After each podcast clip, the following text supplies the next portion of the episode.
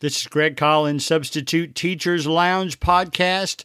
Escape rooms, you say? I went in a good one in Savannah, Georgia one time, but that's not what we're talking about, and you don't want to miss how much it can add to your classroom. Let's talk about it. Substitute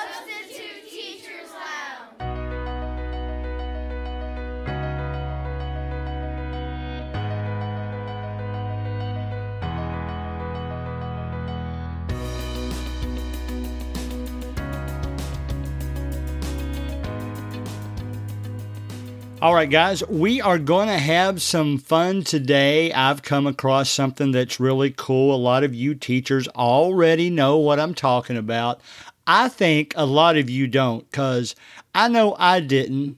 I didn't know anything about Google Classroom, and it's something you're going to do on Google Classroom. Let me make an announcement first. Really looking forward to next week's podcast because Right now, I am teaching two periods out of the day is computer applications for seventh graders. I've got them working on podcast. We're we're using Anchor because I think it's easiest for them to start out with, and it's free. That's the important thing, of course. They are doing a really good job. They send me their podcast, and I'll be honest, everybody did a good job. So, kids, if you're listening to this, I have picked five of them to let me interview them on my podcast. And the reason I did it is not that theirs was just so much better than everybody else's. That's not true. Theirs were great, but all of them were great. But these are the ones that they really, you could tell they were really enjoying doing it. They were participating in a way that I guess maybe the best way to say it, the way I set it up is I gave them a script, but there was a lot of fill in the blanks. It had to do with about virtual learning. And some of their ideas that they put in for virtual lear- learning I thought was fantastic. So I am interviewing all of them in class with their parents' permission, in virtual class, of course. Parents' permission, school permission. School knows that I'm doing this. So I'm looking forward to that. We always have good results when we interview students in the podcast. Now, when you think of escape rooms, I hope that most of you have tried one of the real escape rooms where you go inside a building and they've designed a little script for you to stick to that you basically follow along, look for clues, unlock locks. I know one of them that I went to that we actually, it was one that most people didn't get out of. I think he told us only 32% got out of there, and we did get out with about 10 minutes to spare. So it, it gives you a reason to be excited and motivated and trash talk other people. So it's really fun. Lots of clues, lots of locks. I remember that one. I've seen enough old movies you can just think of Young Frankenstein for one, where if you see a bookshelf built into a wall, it just looks suspect. So as soon as I walked into an escape room, I said, you know, that. Uh, that bookcase looks i bet that's the way that's going to come into play with us later in the game. And sure enough it was. It played a big part of the game. I don't feel like i gave anything away. First of all i didn't tell you where it was. I just told you to look for a bookcase but it was a lot of fun those are real life escape rooms. Well, not real life. They're fun escape rooms, but they're escape rooms in buildings that people participate in and they really enjoy. What I'm talking about is a an escape room that you build in Google Classroom. And the reason the title of this podcast was worded the way it was I really think, guys, once we get back to full fledged substitute teaching and all of us are going back, I think this is something that you can carry not carry in but be aware of that you can use with free time at the end of the class. Kids love it. They love stuff like kahoot and all the other scavenger hunts and all the other games they play too but this is kind of a challenge. It's, it's a challenge that they can participate in. And I'm going to talk about them a little bit.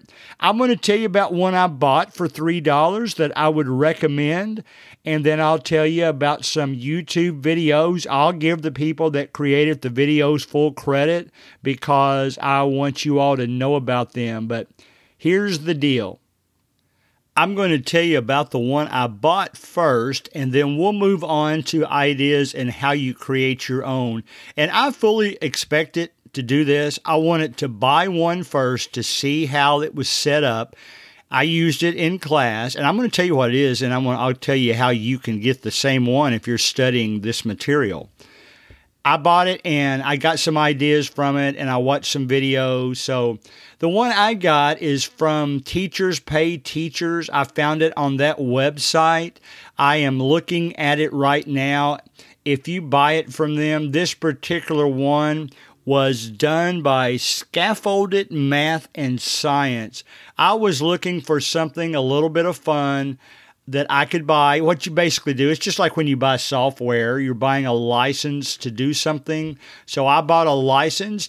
Then uh, they send you an email, and there are links to click on within the email that take you where you need to be to open it. Now, in this case, the one I bought was called uh, GCF and LCM, which is a math, couple of math terms, greatest common factor, least common multiple, digital math escape room.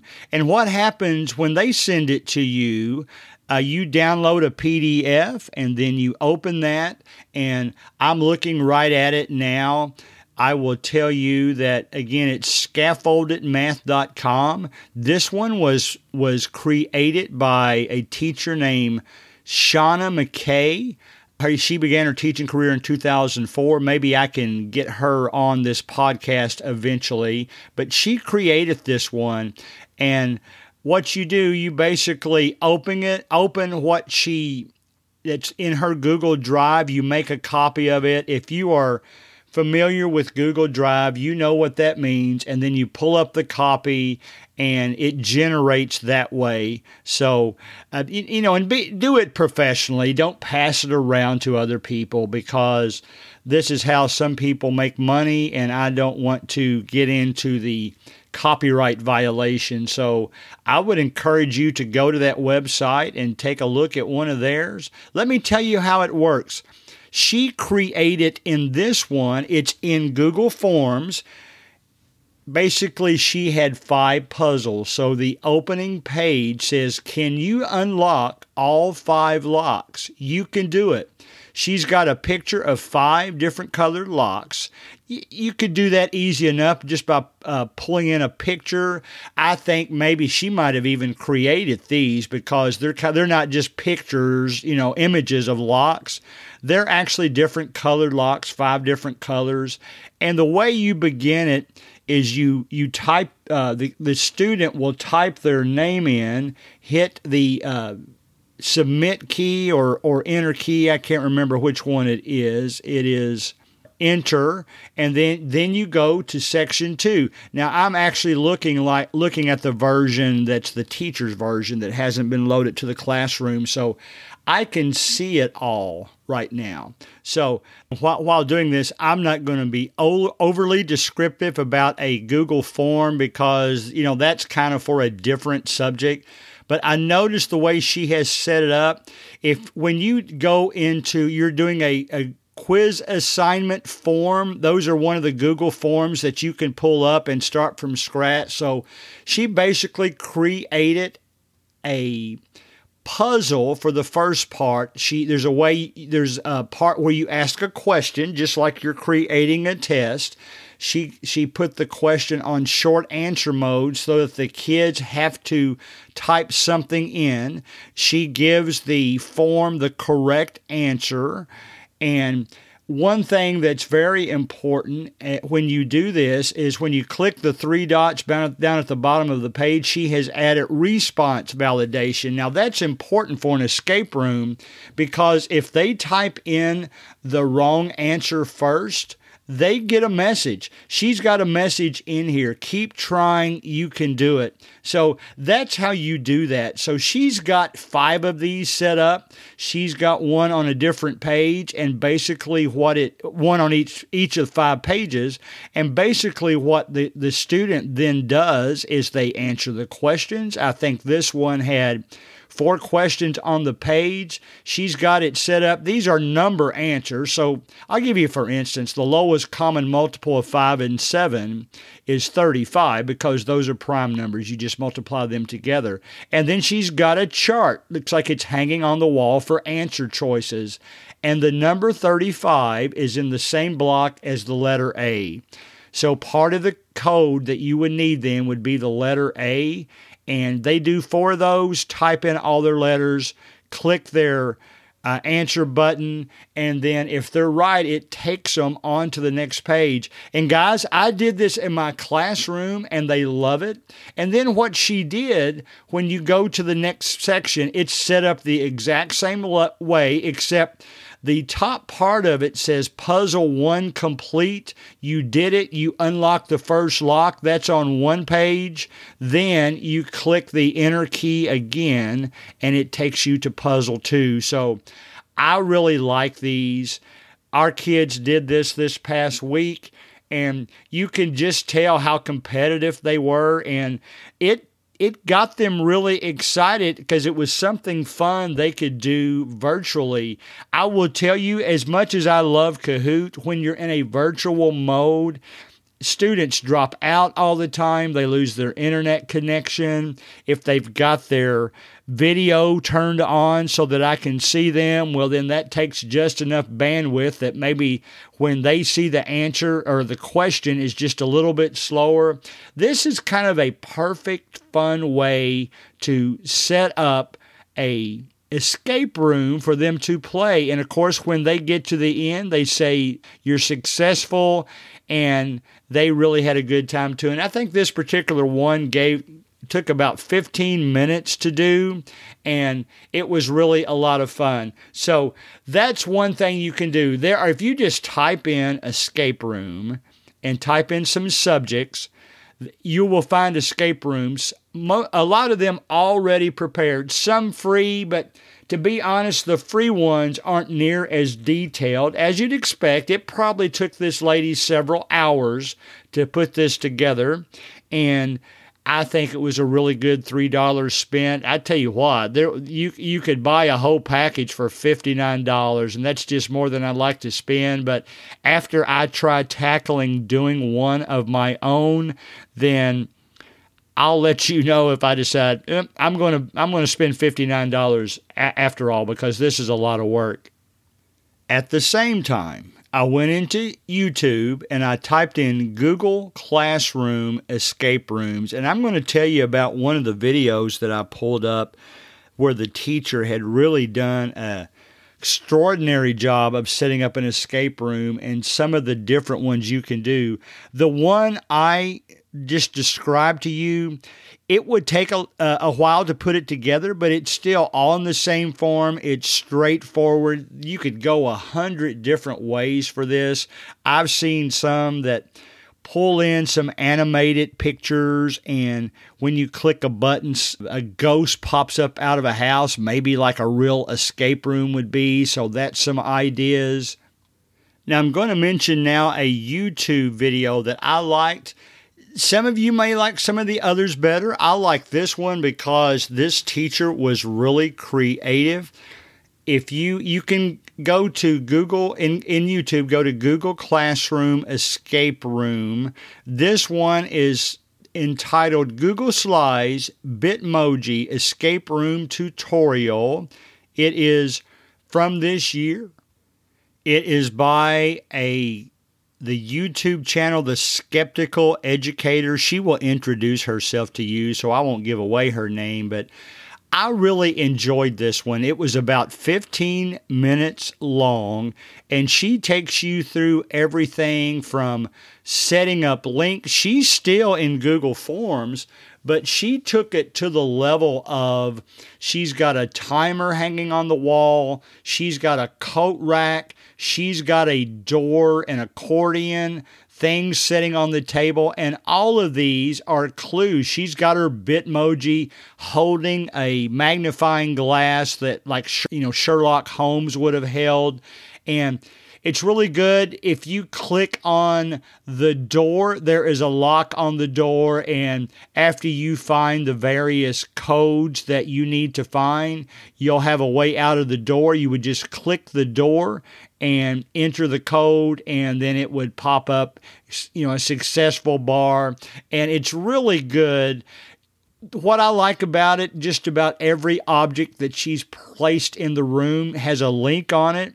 So, some of the creative things you could do, you could actually record your own voice in an audio file and then link it to or you know make it something the kids can connect to of course you'd have to have it loaded into Google Classroom. Maybe the easier way would be to record yourself into YouTube or into something that is clickable and that is available to the public. But she explains all of that. So I really like hers. Her is hers is interesting and it's it's relatively detailed and I know it would take you a while to put one like this together, but there are so many tutorials on YouTube about how to do this. So here is my suggestion to you and I think I'll just tell it to you in in a way that I plan to do it.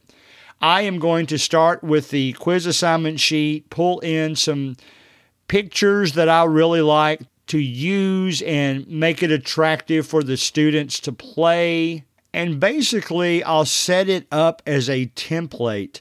I will maybe create a few things, save it, possibly under four or five different names, and then change each one just a little bit. So every time you create an escape room, it's not like you're going to have to create it from scratch. You could pull up a template, use the same charts you had hanging on the wall, the same score sheet. If you've got maybe one painting perhaps hanging on the wall that's got numbers and how they relate to letters and you could really be successful successful with this because what I plan to do is have a lot of these that I can get to on their Google Slides account and I will tell them what my address is, what my Google account is so that they can get to it. I'll get permission from the teacher to load it into their Google Classroom and it's just something kind of fun they can play with. So whether you're in math or science or history, I think history would be good for this because they couldn't move on until perhaps they found a location or found an event in history that happened. So be thinking about what you would do in your escape room.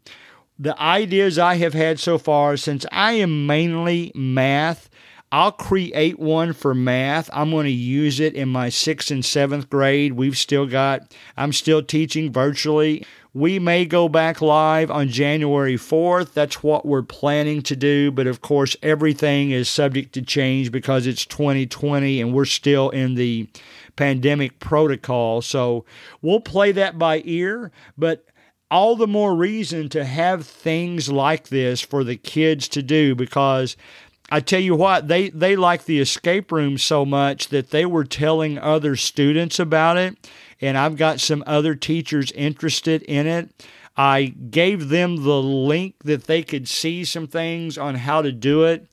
I really want to emphasize how important it is. So basically what I'm going to do is I'm going to create a home page. That'll be the welcome page to the students. You could use that across every escape room you have, or at least start with it. And then when you change it, you can just change some colors here, here and there, move some things around. If you're not familiar with Google Classroom, that's the first thing you really need to familiarize yourself how you can set up Google Forms and load them to Google Classroom. The first thing we did, of course, when the school year started is we got we we all set up our bitmojis and had our home room. In mine i had a table and chair with a computer. I had objects like a picture hanging on my wall of my grandkids. I found some animated things that showed one math problem that it's written the same and the answer's the same even when it spins and turns itself upside down. Really kind of cool. I I had a volleyball and a softball in there. I had a beanbag chair. I had my Bitmoji. If you're not familiar with Bitmoji, go into your smartphone and create one. I thought it was kind of silly that all the teachers were doing it. And then I could not believe how much I enjoyed it after I created my own. So do that. And then the way Bitmoji works, you can then type something in like happy birthday or math or anything, and it will bring up images of your Bitmoji, the one that you created yourself, doing something like maybe holding a calculator, you know, when you punch in the word math. So it's really cool. Now, I'll give you one little aside real quick. I think the best way to create your Bitmoji is not from scratch, but go into that Bitmoji and, uh, app, and one of the things it will allow you to do is take a photo of yourself, and then it will create it as best as possible from the photo. Now, I'll be honest. It didn't make my nose big enough and it didn't make me old enough. So I took care of those two things. I added some wrinkles, I made my nose bigger, and the kids know when they see this that it's me. So it's really kind of cool.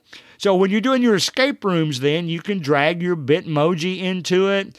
What I foresee doing to mine is having a Bitmoji. I don't know if I'll have a moving mouth, but if you click my Bitmoji, I will have an audio file that opens up and have me describe here's what you need to do in the first step. And when you complete it, do this. You have to be specific, just like any other. If you've watched movies or played games where you've trying to solve a mystery, that's all an escape room is. You just give them, if you're in a math class, you give them different math problems. When you when they solve one, it takes them to another clue. If you're not as much into this. I've seen scavenger hunts inside classrooms. I'm not sure how soon we'll get back to being able to do that because there was a lot of closeness and bumping shoulders as you went around the room. I saw a, a good one in a math class one time that had problems hanging on the board. And when you solved it, it said, Oh, if you think the answer is this, go to this. And it had another sheet hanging somewhere else in the classroom. And that's the way they progress. But I really like this escape room concept. I think, I honestly do I think it will give the reason for the students to be excited. If you become an escape room person, they'll be excited when they see you teaching their class for the day because they know that may be a possibility that you're going to open up an escape room for them to do.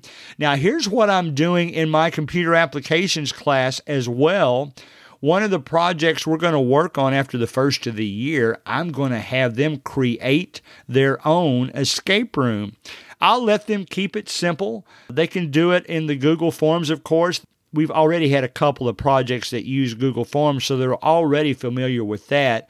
But they'll be able to go in, create an escape room. I told them it doesn't necessarily have to be with about a school topic. If they just want to make it a trivia game, I really think it's going to be a lot of fun for them to design those. So I just wanted you to know about those escape rooms today. I encourage you to get out and view the material that I've mentioned. It's a lot of fun it's basically just like you create anything else. If you've ever created a website, you drag pictures in and out. Google Sites is a good place to do that, by the way, for free. Even if you've done a manual escape room or scavenger hunt, that took a while to put together. So this will be no different. It's going to take you a while to put together. But once you have done that, you've got a template to work from. You can just make a copy of that one and change the questions and change the answers, but maybe the basic layout will be the same. So I would encourage you to do that. I think it's going to be a lot of fun. That's basically our topic for today escape rooms. So build one, use it in your classroom, make, make it a lot of fun for all the students. Look forward next week. We're going to be interviewing the kids on the podcast next week and I hope to see you then on the next episode of Substitute Teachers Lounge.